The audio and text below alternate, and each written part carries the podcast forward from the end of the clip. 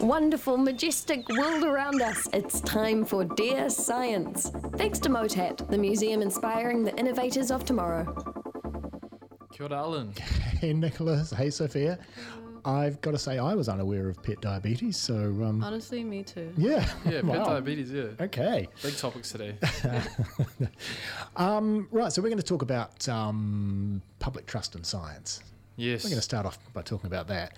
And on, on a slightly related note, let's say, so I was I was in a certain CD shop the other day, um, whose name I'm probably not allowed to mention, but um, I was busy buying, you know, buying up the Beatles and Joni Mitchell, you know, all that good stuff.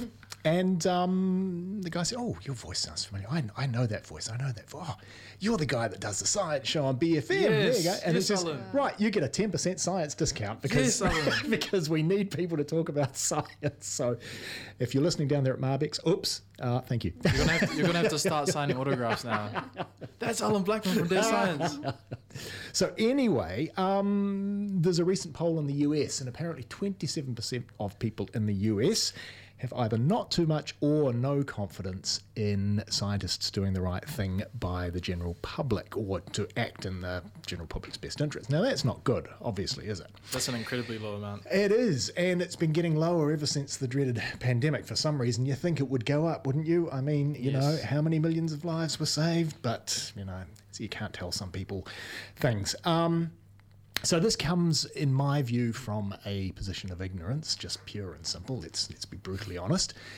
But having said that, there are the occasional bad egg or bad eggs in science, and um, so we're going to talk about a very interesting case that's going on in the States at the moment. Um, and this is all to do with strokes and ischemic strokes. So, um, obviously, what happens when you have a stroke, um, the blood supply to the brain uh, can get blocked by clots and stuff like that. And so, it's time is of the essence in Yeah. situations like this. So, you need to be treated basically, you know, straight away um, some sort of drug that uh, gets rid of the clots, uh, stops all of these sorts of uh, nasty things happening. And so there is a drug in trials over in the States. Now, the way that a or any drug uh, gets approved by the FDA, the Federal Drug Administration, is a long-winded process uh, involving, th- well, involving three phases, but even more than that. Um, so you've got to go through sort of first phase, second phase, and then phase three. And if you get through phase three, then basically your drug can go on the market. So this is obviously all important stuff. If you are um, a drug company and you've got a prospective drug, you've got to spend an awful lot of money getting that drug to market. Yes. And then, if and when that drug comes to market, then you supposedly make the money back plus a big profit. Yeah. And so there's a drug out there at the moment called 3K3A-APC. Surely they could have come up with something so much better than that. That could be an interim name. And this is uh, a drug designed to treat patients immediately after they've had an ischemic stroke. Yeah. Okay, so this has been through phase one, phase two trials, and it's looking promising. So, save what, yeah, phase one is all about just basic safety and stuff like that, making sure that you know it's not going to kill you when you put it in you, et cetera, et cetera. And phase two and phase three. So, phase three is essentially clinical trials, and so this is now in clinical trials. So, they've got around about uh, how many was it? About fourteen hundred, I think uh, patients who are in this stage three trial at the moment. Okay. Now, this drug is um, backed by a company founded by a University of Southern California neurologist, neuroscientist. His name's Berislav Zlokovic. Okay. See, I would trust a drug, drug made by someone with that name. I'd be like, well, keep listening.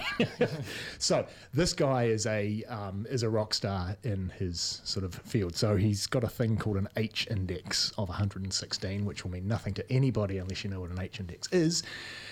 Which means that you have published 116 papers that have been uh, cited 116 times That's or incredible. more. So that's you know that's just nutso. And he's got 67,000 lifetime citations. So you know the 67,000 other papers have referenced one or more of his papers, okay?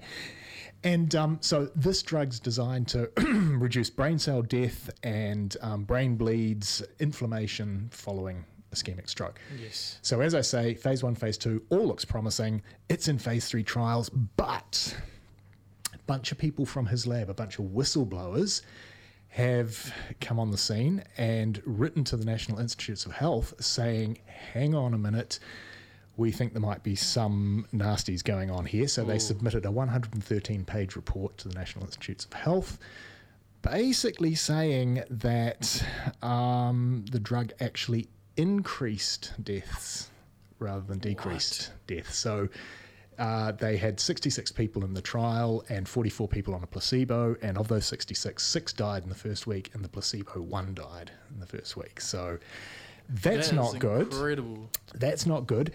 And then they sort of bring evidence of sort of systematic, um, shall we say, fudging of data in the lab. So uh, after experiments were completed, the uh, people in the lab apparently were encouraged to go back and revise their notebooks and everything so that only the good results were there, not the bad results, all of that sort of stuff.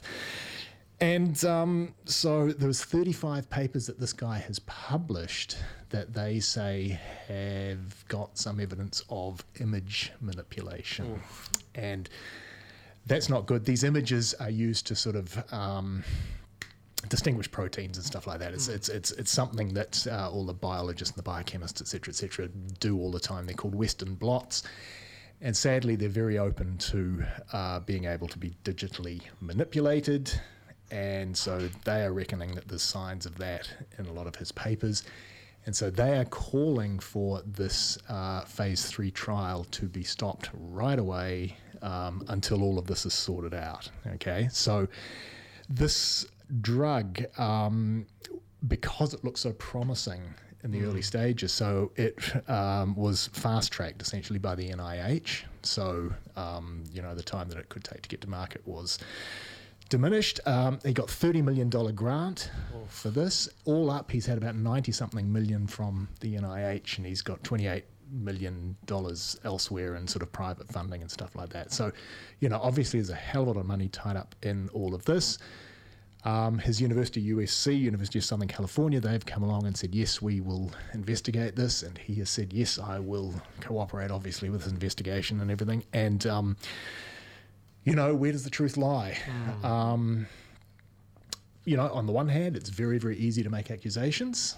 Yeah. Um, on the other hand, um, you know, we've seen examples where whistleblowers have been telling the truth, the whole truth, and nothing but the truth, you know. So um, this is, yeah, it's, it's, it's going to be interesting where it ends up. But this basically was a big story in the journal Science Yeah. uh, which is one of the big science journals out there. So, if there was nothing to it, I doubt that they would have taken it this seriously to publish this big, big, big, big article about things. And um, so, You'd have a better insight of this than me, but I guess with someone that big and a name that big, how much of how much actual interaction does he have with the research, or is it people doing research? He must have like managers below. him. well, oh yes, absolutely. No, that's a really, really good point because, um, yeah, you know, you've got a lab full of uh, students, PhD students, postdocs, research assistants, etc., etc.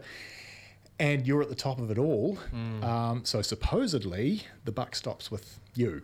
Yeah, you know so you are meant to be managing uh, your people so that they're not going to publish anything that's rubbish. And and that has happened before that that people at the top of the pile have had rogue folk who have gone publishing you know or making up stuff or whatever and they were just sort of totally unaware of it or at least they said they were. Yeah, but that's the thing with with being the boss comes great responsibility. So even if you sort of say, "Well, hell, I wasn't aware," then you know the the answer to that is, "Well, you should have had better procedures in place to make sure that this sort of stuff doesn't happen." So, and so you can see how this sort of thing would um, sort of diminish public confidence in science, which you know is really sad. But you know, science is a human endeavor. It's done by humans. It's done by people, and people are fallible. You know, they just they just are, which is really really sad. but um, we'll see where this goes. We'll see whether or not the NIH decide to um, stop this trial. I would imagine pretty soon. This is this is just sort of like a week or two old, so you know we'll see what happens. I still have faith in you, you Ellen. Yeah. Your science, your science makes sense to me. yeah, it's kind of uh, not as not as big as this, shall we say? What do you have up next for us, Ellen? okay, chess. Who plays chess? Oh, we just had a game outside um, And because we were reading before, and Sophia destroyed me. Ooh, Yeah. okay. Okay, So I might need some tips. Oh wow, so you're a bit of a chess player. Yes, I'm ready for the analysis. Oh goodness. Okay. Oh hell. well, I mean, ch- chess is something I've always liked, but I've just been bloody hopeless at. So, um, it's just such a remarkable game. You know, 64 squares. Um, you know, 16 pieces each, and just the ridiculous variety of um, positions that you can get in this. And um, there's lots of good YouTube channels that I sort of sit and watch, and and um, yeah, and and you know, we've got this guy Magnus Carlsen who is possibly the best that there's ever been. The goat. Yeah. Uh, very, yeah. Well, you know, there's Kasparov, there's Fischer, um, you know, who might disagree, um, but really, and and um, obviously, there's been increased interest in chess ever since the Queen's Gambit was on, was it Netflix or something? But you know, that was that was a, a pretty nice little show, and you know, I don't know if you've heard about the anal beads controversy. I have. Yes. it's twelve sixteen. People are eating lunch. I Like, know. well, so this guy went and beat Magnus Carlsen, the world champion, and Yeah. um, you know he sort of he wasn't a nobody, but it was very very unexpected. So you know apparently the thing was that he was being transmitted instructions via anal beads. Apparently this. I kid you not. What? So this is what happens in chess. This is this is modern day chess. Never. When I woke up this morning, I did not think that would be discussing. So anyway, on to the subject. So there's a bunch of biologists at Stanford, and they're obviously interested in chess. And what they were interested in is how do people figure out what move they're going to play next. Um, and you would think that that would be an almost impossible question to answer. Um, but what they did, they had 3.45 million games of chess on file from the year 1971 to 2019. So they've got a bunch of games to analyze, basically. And um, what they did was to look at openings. So probably the most important part of the chess game is is the opening. And you know they've been playing chess for goodness me, uh, you know maybe a thousand years. I think it started in Persia or there or thereabouts. I think, um, and they've had plenty of time to basically go over all you would think of the possible opening moves and figure out which one is the best. And so the opening's about oh, 10 or so moves on each side. And then, you know, what the really good players do, they have all of these memorized, so they know every possible opening basically, and they can just go boom, boom, boom, boom, boom, boom, these first 10 moves. And then they'll make a move that's not in the opening, and then they've got a completely new game. So, you know, how, how do people figure out what move to play next? So they looked at three openings. So They had a thing called the Queen's Pawn opening, and they had a thing called the Caro-Kann and the Najdorf Sicilian defense. Okay, mm. so three different types of opening. And basically, their analysis said, right, with this first one, this Queen's Pawn opening, so what players do when they're playing this particular line is more often than by chance, they tend to play unusual, strange moves, sort of um, just out of nowhere, that are designed to sort of uh, rattle their opponents. Yeah. You know, make them, oh, sheesh, why did they do that? And so this is a thing called anti-conformity bias. So not, you know, so not, not playing what's expected, I guess. In this Caro-Kann opening, so the players mimic the moves associated with winning chess games more often than expected as by chance. Okay, and this is this thing called success bias. And then the other bias in the Najdorf uh, Sicilian, so players copy moves that the really, really good players usually play. Okay, and that is called prestige bias. So basically, their hypothesis was, um, you know, that, that, that, that people are basically uh, making moves not by chance, but but not influenced by other things. And then they were they were looking at to see essentially what would influence players the most. And so these three biases, this prestige bias, the anti-conformity bias, and the success bias, uh, basically seem to be the most important things. And so then they're saying, well, you know, this is very possibly a result of the fact that chess has changed over the last 50 odd years. Um, in that, you know, you've got now a repository of 3.25 million games or whatever that you can access at the touch of a button. And you've also got to the point where um, a computer can easily beat the best chess player on the planet. And that was first done in about 1990 something, Kasparov um, against the Deep Blue IBM machine, I think.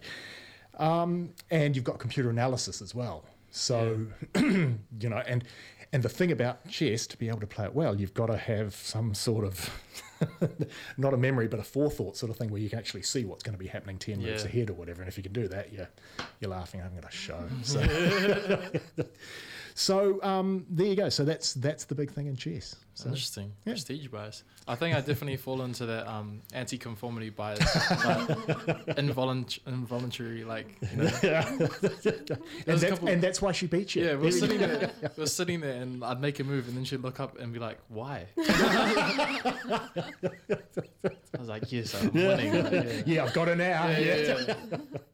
Secret plan. What's the last story here for us, Allan? Okay, who likes getting injections? Who likes needles? I would struggle to find someone who did. Yeah, I yeah. think I think so. Yeah, I, I think it's it's sort of a universally disliked sort of thing, you know, Mm. like Brussels sprouts sort of thing, you know. Just, yeah.